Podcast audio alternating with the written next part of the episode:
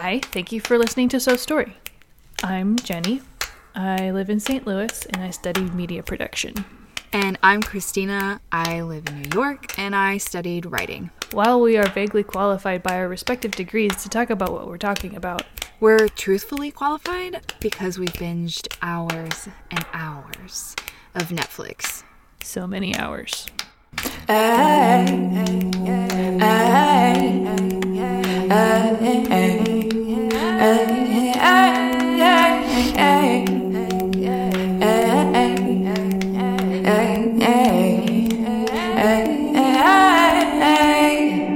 Before we get started, a couple of quick announcements. We are on multiple podcast platforms. Yay! This means you can find us on iTunes. You can find us on Stitcher. You can find us on Spotify, Castbox, and soon to be other places.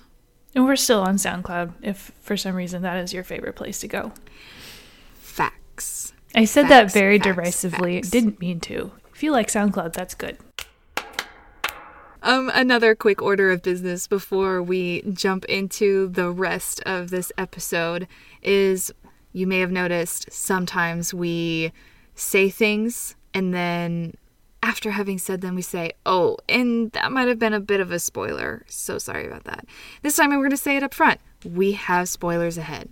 If you are nervous about having this TV series Dollhouse spoiled for you, be mindful of that. Maybe go watch it first and then come back, or just curb your disappointment. You know, curb your your salty attitude about having spoilers if you chose to stay here. Or if you're like me, you'll just listen to this and be like, oh man, that would have been really good to be surprised by, and then immediately forget it. So uh, everything will be fine. Yes. We also encourage you to be forgetful if that's the best route for you when you encounter spoilers. Um, we're going to do Would You Rathers. Christina, take it away.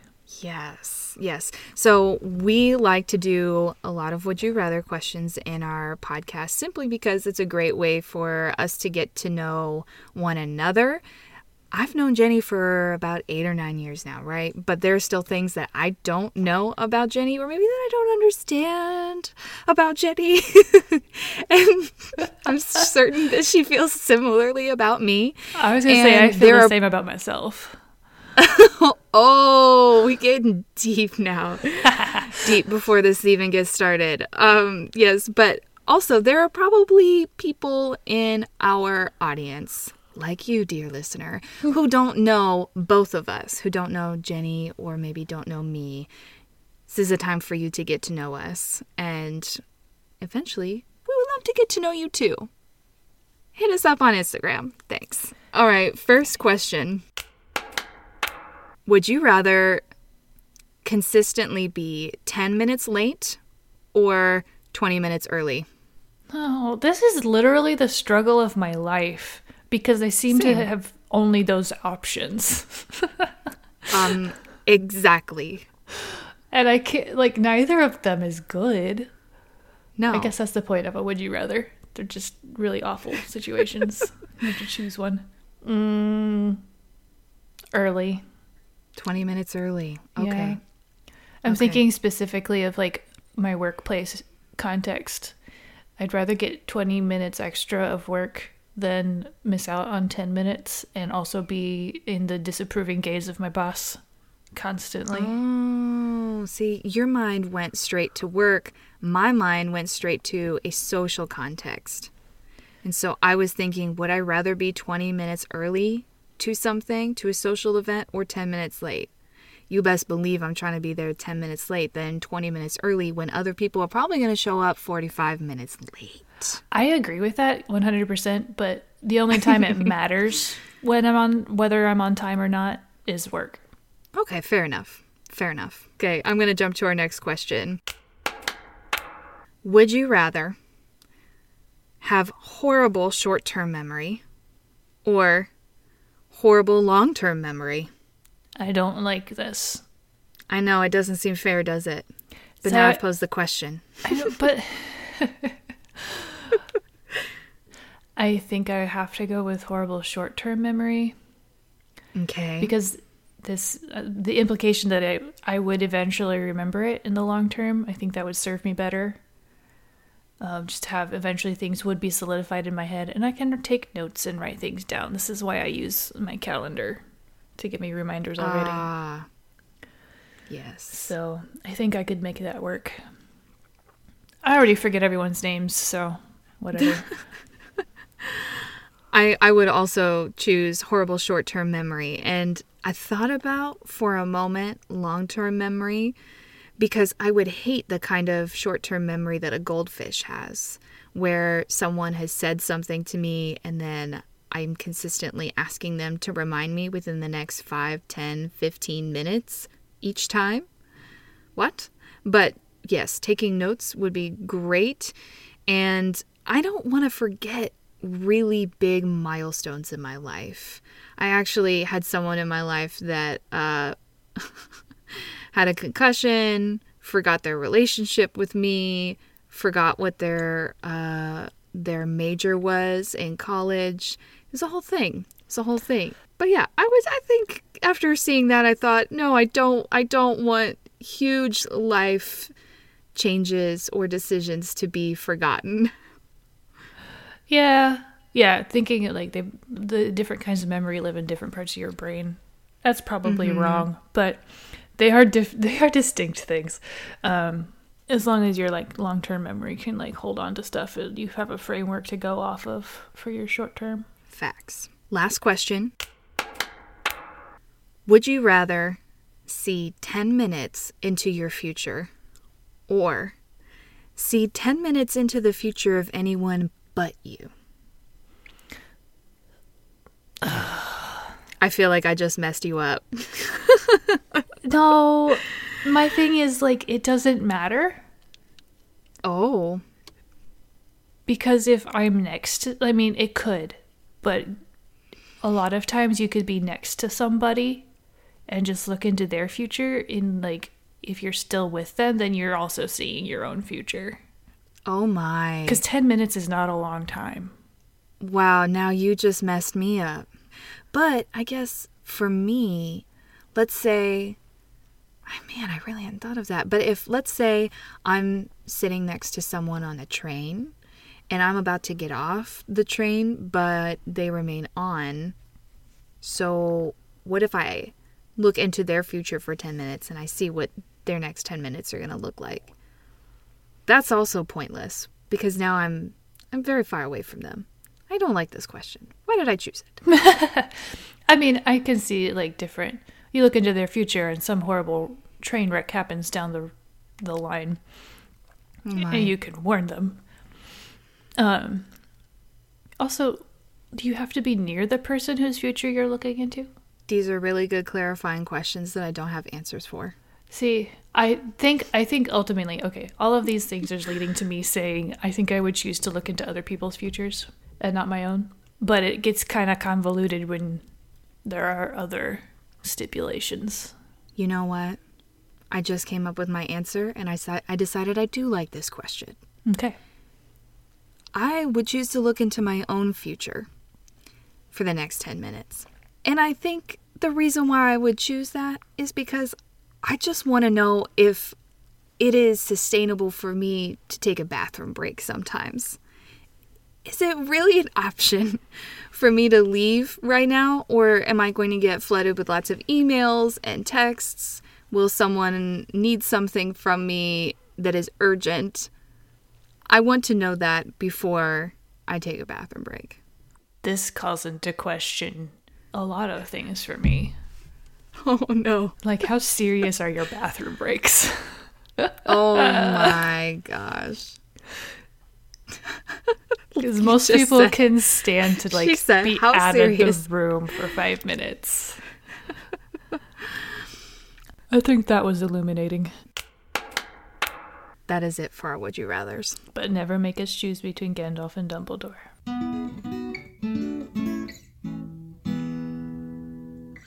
This is episode four. We already have a lost episode that no one will ever hear. so that's cool. Also, not true. um, we do have an episode that had audio difficulties that we'll just have to redo at some point, and it will be better. Exactly. Exactly. Let's keep it positive. All right.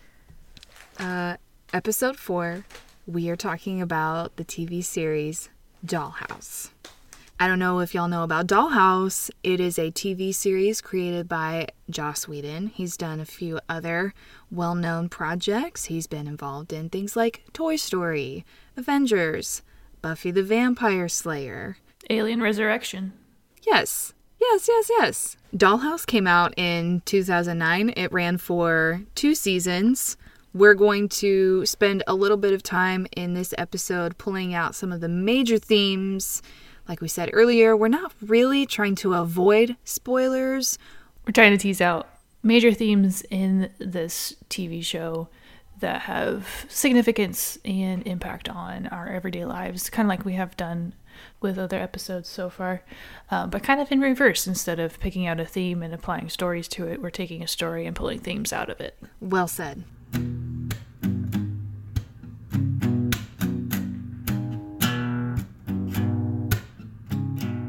Premise of Dollhouse is that there are these houses scattered around different cities um, around the world. Is that correct? Yeah. Or is it mostly North America? It's global. Okay.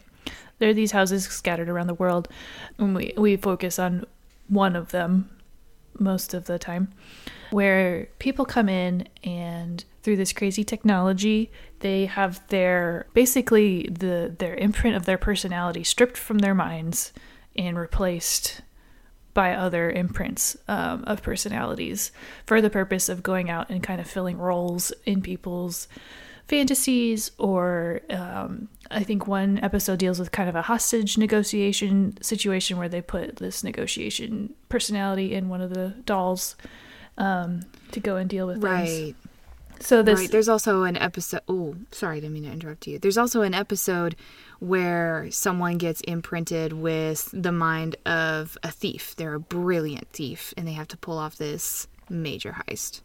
Yeah. So there are different kind of uses for these these dolls to go and kind of serve uh very rich people mostly. Um so this is kind of uh a service offered to people with enough money to pay for it for various purposes whether they're individuals or governments or corporations. That is And- key. Yes. Uh, so the the premise is that there are these dolls who are people, real people, who uh, are basically reprogrammable, and they can go out into the world and do things. But when they're in the dollhouse, they have their personality kind of stripped from them, and they're empty essentially. Yeah, it's what they call a doll state. Right. If you have a Wii or have you've ever played Sims, you just think about how your your characters kind of meander without purpose. That would be a person in their doll state. If any of this sounds eerie, it's because it is. Yeah, we both loved this show. Mm-hmm. We it was hilarious when we. I say it was. It's hilarious, but also pretty dark, and we want to like bring that up up front just because we want this to be um, light and entertaining, but also get at serious themes and topics uh, that really do make shows like this impactful for our everyday lives. Joss Whedon, the writer and runner of the show, um, is quoted as saying, I'm very much of the make it dark, make it grim, make it tough, but then for the love of God, tell a joke. And he, he does that pretty epically in this show. He does. He does. And these characters are really great. I, I mean, as Jenny said, this show is funny, but dark, but funny. And there's one particular character named Topher. He is what you might call a mad scientist behind all of this very uh, ambiguous technology that, that really drives the show forward. Topher is so sophisticated in his neuroscientific ability, however, not super great with interpersonal relationships and not exactly emotionally mature, not able to, to really relate to people well. We could go down the list and say a whole bunch of synonyms for exactly what I just said. I just gave you a lot of the same things. Essentially, he's the awkward scientist. He's the awkward scientist that also kind of has a bit of a cold heart. We'll, we'll be fair. We'll be fair. And so, one of my favorite things that he does is he calls people by random names sometimes or random uh, adjectives. And he's talking to someone in the building and he says, Hey, man, friend, what are you doing? yeah, just these phrases you're not used to hearing at all. And they just roll right off his tongue. I really enjoyed that. And then, and then, just like uh, Jenny said earlier, with Joss Whedon's preference to say something that is uh, grim or gritty, but then, for the love of God, tell a joke. There's a character named Boyd who says something along the lines of, We're pimps and killers, but in a philanthropic way. Yeah, there's a lot of lines that, like, take the, the, like, yeah, the dark, kind of horrific things that are going on and kind of poke fun and are like have this wry kind of humor. And even like I was thinking as you're describing Topher and kind of almost his like innocence as he's going about like this is my job, this is what I do. Um like there's characters in their doll state that will just like react to some of these darker things just so innocently that it's humorous and yeah like true. or just it's the contrast is so sharp that it's so it's um one of the things that I think makes Joss Whedon's work all, a lot of the time very poignant. Um, he like puts these things together in really brilliant ways. There is an interview that Joss Whedon did with AMC in 2009, and somebody said, You're a feminist. How does a show about women being subjugated fit in with that? And he said, It's terrifying. There's no way you can avoid the idea that this feels like high end human trafficking. But what I'm interested in is the idea of a woman who has no identity, who is gradually becoming self aware and saying, I think I know more than they want me to.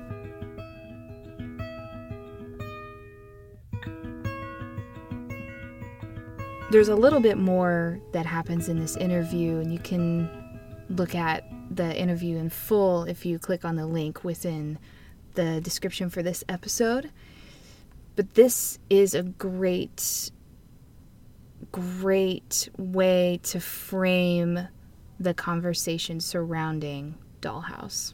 Yeah, so the first topic that we're tackling here, I mean, like we said at the beginning, this is this is a very enjoyable, fun show, but it's got some very heavy themes in it. And the first topic that we've pulled out of here that we want to tackle is personhood and human trafficking and concepts surrounding that.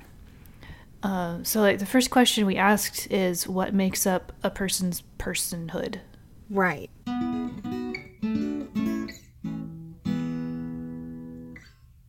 What makes up a person's personhood? We could say a lot of things this gets really complicated. We tried to focus on three main areas though within within this realm. So we think in terms of personhood, we think in terms of personality. And right now we're going to define that as what is inherent about you. For example, the main character, Echo, or, or Caroline, as she is, Echo is her doll name. Echo consistently pulls up the rear, no matter what personality she's been imprinted with. There's something deeper, there's something underlying where she would always be the last person out of a burning building just to make sure that everyone got out all right. That's personality. Then we have the idea of memories and experiences within personhood experiences can shape how we respond to the world, right? Without personal memories, what do we do? Where do I learned behaviors go? Does personality come first and then character or learned character come after?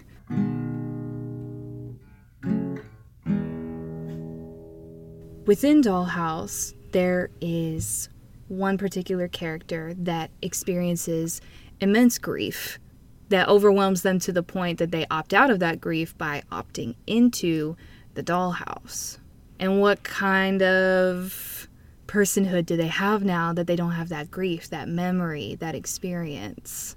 Then we've got basic human rights within personhood. And more specifically, we want to focus on the ability to consent. Within this show, consent is a very Fluid. fluid is such a great word for it. it's a very fluid concept. Very ambiguous. Right. When someone signs up for being a doll and they opt into the dollhouse, they they give an upfront consent for a number of years. I, I, I give up all of these things. I, I, I give you the right to put me in whatever circumstances you deem are safe, given that I will not die, you know, throughout this, and you're going to provide for me financially after this term is up. They're giving up. Um, they're giving up rights to their body essentially, like contractually. They're signing away for X number of years their body. Yes. So you have this upfront consent. Then later in later on in the story we see that Sierra, one of the dolls, she she gains some kind of loose awakening as a part of an experiment within the dollhouse. She's given part of her original personality, her original imprint, if you will, back to her. So she it's kind of like a, a, a kind of a crazy case of amnesia where she's no longer in her doll state, but she also has all of her regular tendencies without the memories. And Sierra ends up learning in this window of time that she has this imprint that over the past several years. She's been imprinted with multiple different personalities uh, one at a time. Each of them have been programmed to give consent to this one particular man uh, for sex that she would have never personally given never in her life. And this is where i wonder if, if the consent that people offer up front to the dollhouse is authentic. Right. Because, yeah, the nature of consent seems to be you should be able to say at any point in time, no, this is not what I want anymore, or I didn't sign up for this. Right, and as the show goes on, you kind of start realizing that that upfront consent that kind of appears at the beginning to be all above board and people are totally in the know about what they're getting into. That's not always the case for everybody. Like in Sierra's case, she um, was made mentally unstable and unable to um, give consent or any kind of like make decisions for herself um, when she was brought to the dollhouse. Um, Caroline, who becomes Echo as a doll, was essentially um, blackmailed into becoming a doll. Um, and there are these cases that pop up. You're like, oh, so people don't actually have full agency over how they get into this situation. They're not really giving consent, even at the beginning. Right. Right. I think most of the first season explores kind of like we were talking about earlier this experiment where they let the dolls kind of go do what they want in a sense they have these like they notice these impulses that they are having um, that they shouldn't have as dolls without any kind of personality or agency so they allow them to go out and kind of explore this um, and ultimately what they find is they, they try to technologically remove a, someone's personhood and they find that they can't. This is actually impossible. Which is fascinating. It's fascinating because because you're always wondering what is a doll, what's going on, what's happening in your brain, is anything happening in your brain? And when you realize they, they cannot overwrite someone's personhood or they can't remove it, that uh, that felt really satisfying to me mm-hmm. over time when you see that. And this is I want to take a step back from because we're kind of immersed in the story right now, and the, this is fiction. And what the point is that they're making here that is that like someone has Joss Whedon has decided in this fiction to make a point that a person's self and identity is so like inherent and strong. You can't remove it with technology or coercion. It's always there and it's important. And i think that really is like a kernel that is what makes this show important and this concept important a major part of the dollhouse is the technology they use to to strip a person's personality from their brain and replace it with imprints um, and this kind of opens up a bigger conversation about the use of technology in our lives um, and how we use technology for like just everyday convenience. So many people have Alexa or Google Home or whatever they're called um, in their homes that like these are genuinely useful things. You can set yes. timers and order food and yes. do wonderful, great things, time saving things. Um, I love all the time saving things. I yes. bought groceries from Amazon the other day. It was Did great. you? Yes. Wow. so fancy. I know. But there's always this like um, this kind of apocalyptic scenario that happens when you explore technology in a sci-fi realm where technology eventually takes over and uh, kind of is self-defeating. Um, that um, we push technology to the point of giving it so much agency in our lives that we no longer have the agency to do things. In the show in Dollhouse, they call it they just call it tech. Tech is the overarching concept for this.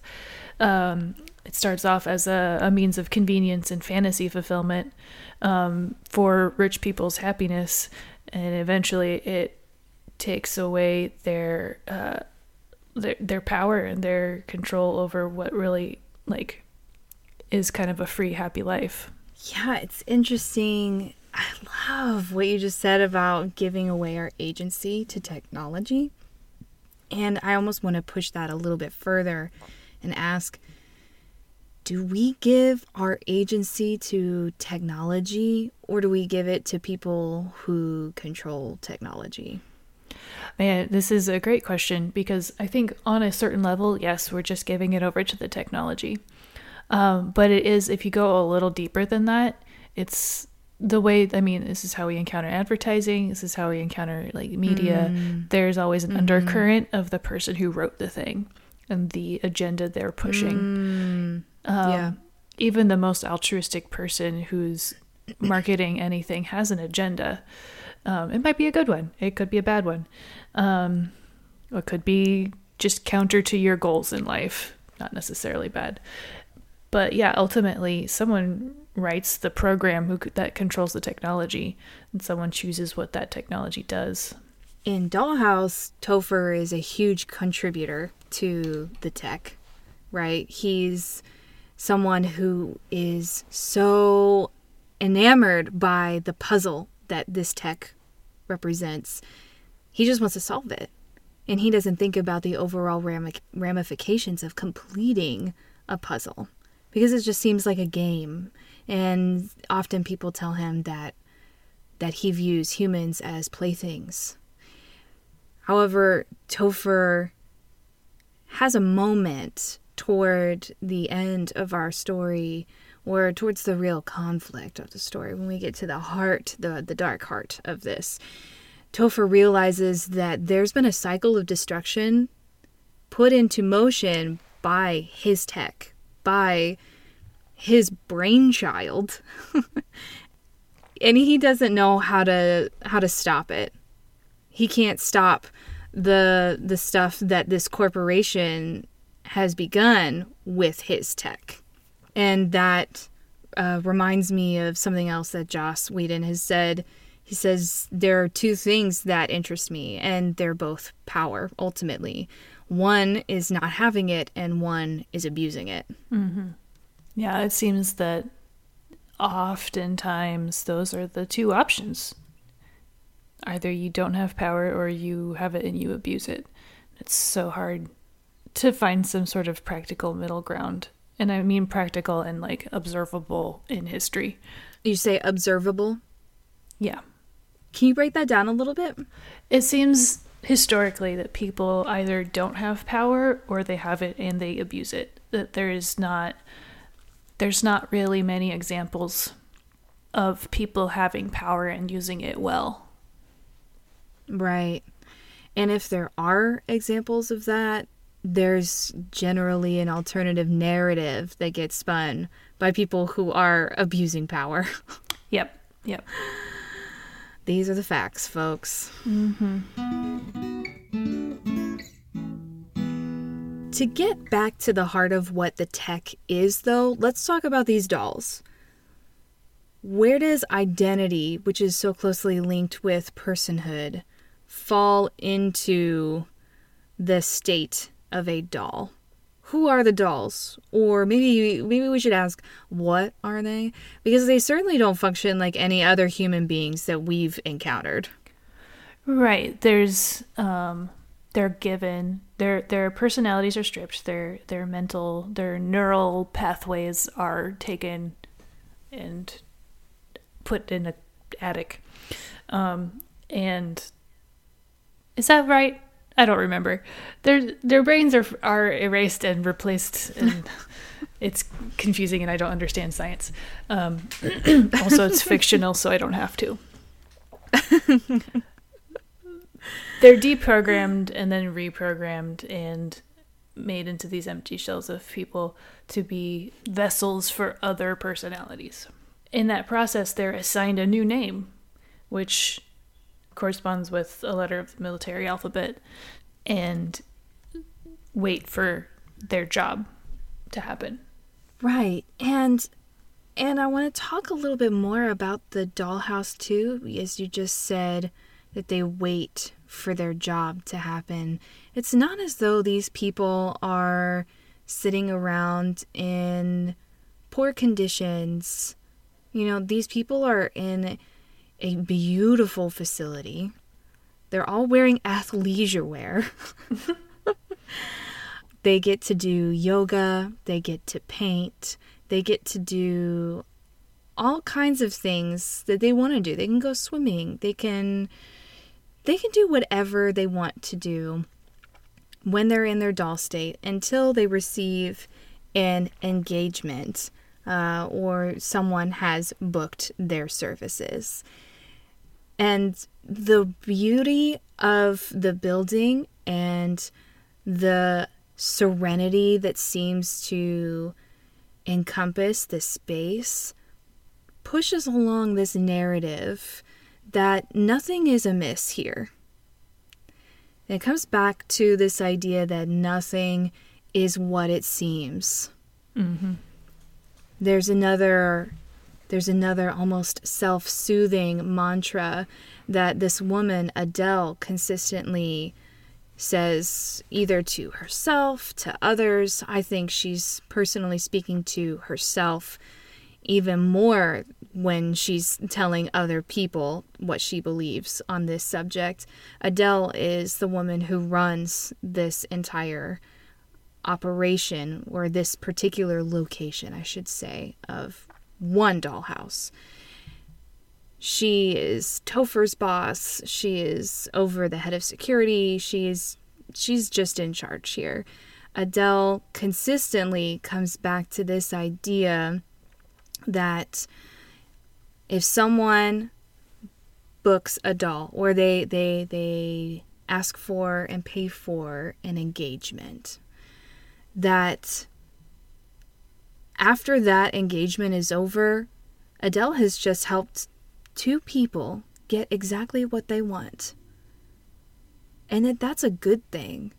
So she's helping people. And this is where we kind of cross back into the line of consent again, where someone might be imprinted with a personality that will only give consent. So it seems like there are two full, whole people who have just gotten exactly what they wanted. But we can't truly know that of the dolls.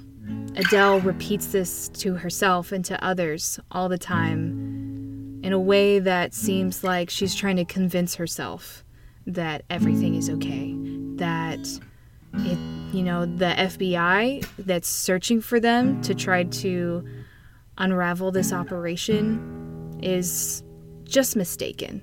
They are under the wrong impression. They've heard the wrong narrative. They don't understand the dolls are given their identities and that overwrite um, their their previous identities, their the human's original identity. Um, but the main character, Echo, whose original identity was named Caroline, um, Caroline keeps reasserting herself or becoming a more consistent presence in all of the different imprints that are put in Echo it gives us this sense that a person's identity is also inherent to them, as is their personhood. This is where you start to see the difference between what she's been programmed to do and what she will actually give consent for. An article from IO9 written by Charlie Jane Anders in 2009 says this. Today, Whedon talked about the idea that people's identities are already becoming more customizable thanks to the internet and, quote, extraordinarily specific medications, unquote. This is something that wasn't really true even a decade ago, which is now two decades ago. And it gives you new ways to talk about very old questions. Who am I? What am I as I get older? What's really sticking? What's the part I can point to and say, this is me, and what's just coming and going? What has been imposed on me? Who the hell am I? Why aren't I prettier? But also what do people expect from each other and how do we use each other? Yo, the fact that this is something that was said in 2009 and now it is 2019 and even more factual. Yeah, like this is this is definitely a problem. Hmm. This is an issue that we deal with more and more because of w- what that quote just said that like things are becoming more customizable.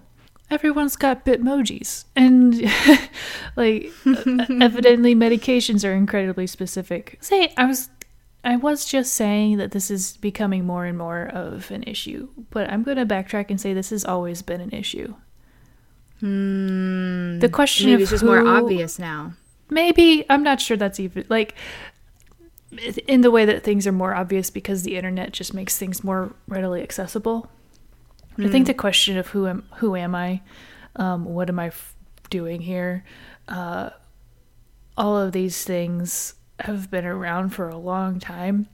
Like, okay, and this might be weird, but I'm thinking of Romeo and Juliet and the question of what has been imposed on me. Hmm. Um, these two people who thought whose families thought a certain way and should have behaved a certain way um, behaved counter to that and that thing that had been imposed on them um, it went badly. Actually a thing that we struggle with. This is why people cannot stick to one major in college. This is why some people don't even know why they're in college but they think they have to and our our higher education system is broken. This is why this is this is why families fall apart because they just don't understand each other to the like they think they there should be more of a a likeness or a differentness or fill in the blank. Um, just this question of who am i? Hmm. why am i not a different way? I this this phrase uh, customizable identities is it keeps sticking out in my mind and I I think it's because I use Instagram a lot hmm. and I think about how I can customize the way that people see me. And not even just on Instagram, but on social media in general. Wherever I have control over my image, I can customize how I want to be perceived by others. Hmm. And and it's it's also interesting here because I have agency to do that, right? Because I control these social media accounts to some extent. Mm-hmm. However, the dolls don't have that kind of agency. There's an entire corporation that customizes their identities. Right. I think if we're going to extrapolate kind of esoterically what the meaning of this story is for us, like our let's say we're the dolls, right? Like where did we get our identity from? Who are we allowing to tell us what we are, who we are? I think like yeah, there's a big definitely a big arrow pointing at we're being controlled by Google um, or Amazon or Apple or whatever. Um, it kind of makes us step back and think about what we're letting impact our lives. Yeah, having agency is very powerful, and we are often quick to relinquish that power for the sake of convenience. Indeed. So at this point, we transition to stories that have impacted us recently. Um, as Dollhouse has impacted us generally. Mm-hmm. Christina, what's your story? The story on my mind right now is Hook. The premise for this movie is Peter Pan has left Neverland, grown up, and forgotten how to be a kid. Forgotten really how to have joy because now he's a businessman with a cell phone that's going off 24 7. I just remembered that cell phone. That's so great. So 90s. Yep. So 90s. The part that really sticks in my mind right now, though, is the part where Peter is with the Lost Boys and all of them don't recognize him. And they don't really want to spend or waste their time with an adult. To their understanding, all adults are pirates. We should kill all the pirates. So why are we wasting our time with this old fat man in glasses who can't seem to do nothing? And the Lost Boys are trying to decide what they're going to do if they believe that he is who Tinkerbell says he is, because even Peter Pan doesn't believe in himself. And that's the part that really jumped out at me the most uh, recent time that I watched this movie, because it's one of my favorites. I watch it a lot. Peter Pan does not believe in himself, but there is one particular lost boy who I mean there's a, there's a it's a it's a pretty corny moment, I'll be honest. but as he's looking at Peter's face, he just goes, "There you are, Peter." and and I this story is on my mind right now because it reminds me how important it is for us to have friends who know us. Mm-hmm. How important it is for us to have friends who remind us of who we are, who believe in us when we don't believe in ourselves, and who will also stick it out with us in the process of walking back to who we are. Yeah. It's like living life with people, just like side by side, prevents so much just hurt, I think. And like hurt, hmm. hurt and pain happen anyway. But when you've got hmm. someone next to you who's like going with it, going through it with you, it, mm-hmm. it'll, I think, ultimately prevent a lot of that. Oh, you've become old, fat, and boring. Um, hmm. Because I mean, that might be true. We're all gonna go get a little old and fat eventually. But if someone's been like living life with you and like has grown with you, you're going to know each other where you're at and be able to still have that joy and fun. I think. Yeah, yeah, and I even think about my my last couple of years. It's been I mean, I have needed all the people in my life to remind me who I am. I have needed all of them to to believe in me and to encourage me and to also yeah, stick it out with me as I'm as I'm trying to regain my footing. I needed that. I needed my friends. I needed my family. What about you, Jenny? What story's on your mind right now? I recently started catching up on the most recent uh, season of Doctor Who with the new Okay. Doctor. Yeah. Mm-hmm. Uh, Jodie Whittaker is fantastic. I love her as the Doctor. Mm. Um, and I could just talk about that for a long time, but the episode that really stuck out to me uh, is episode three, um, where I, we kind of leave the world of Doctor Who for a minute and just focus on something else really important, which is the story of Rosa Parks.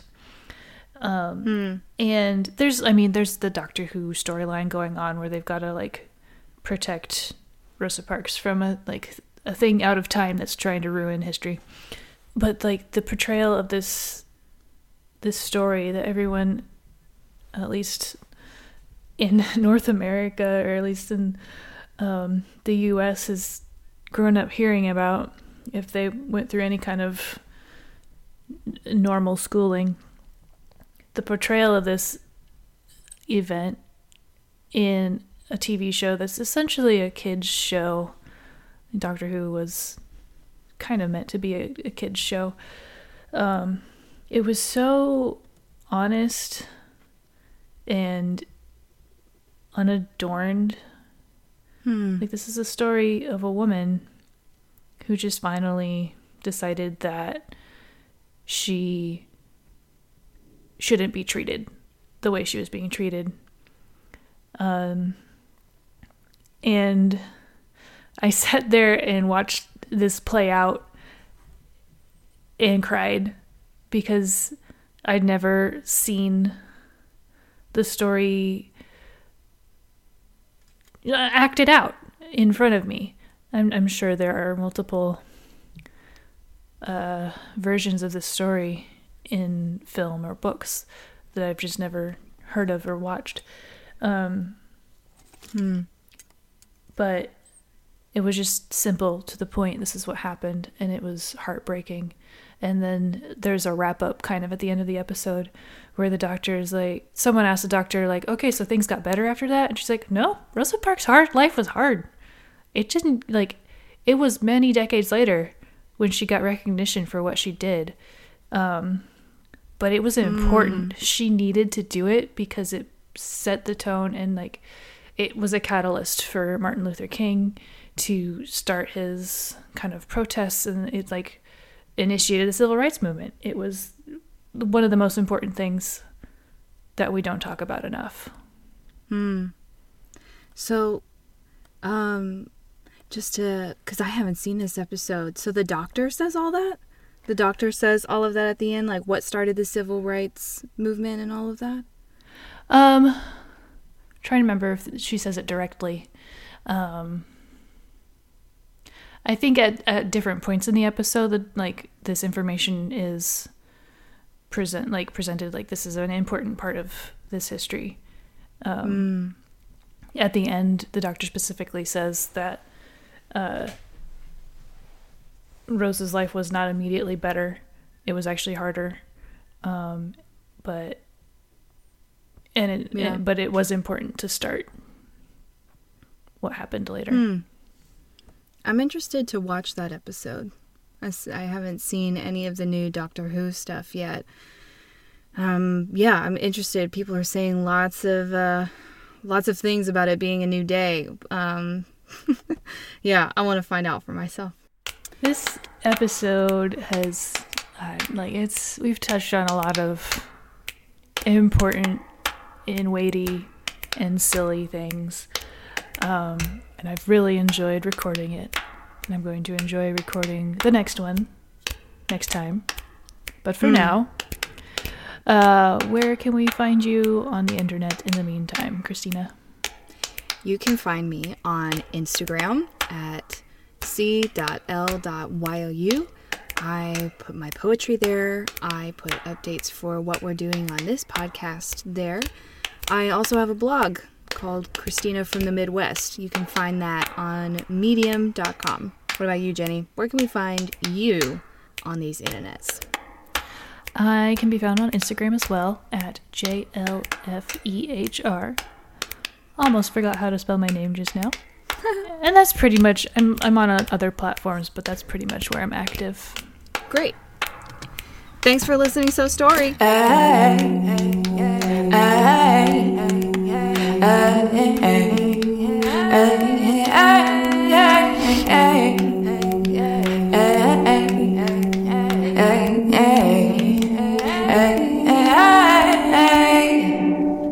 Wow, now I have the giggles. How are we ever going to make it through this episode? We will get through it with so much of whatever the brain chemical is that comes from giggling. Mm, okay. Dopamine? Dopamine. Dopamine. Yes. Thank you to our sponsor for this episode. Dopamine. Dopamine. I'm going to be honest, I zoned out a little bit. And the only thing I can think of right now is did I fall asleep? For a little while. Oh no.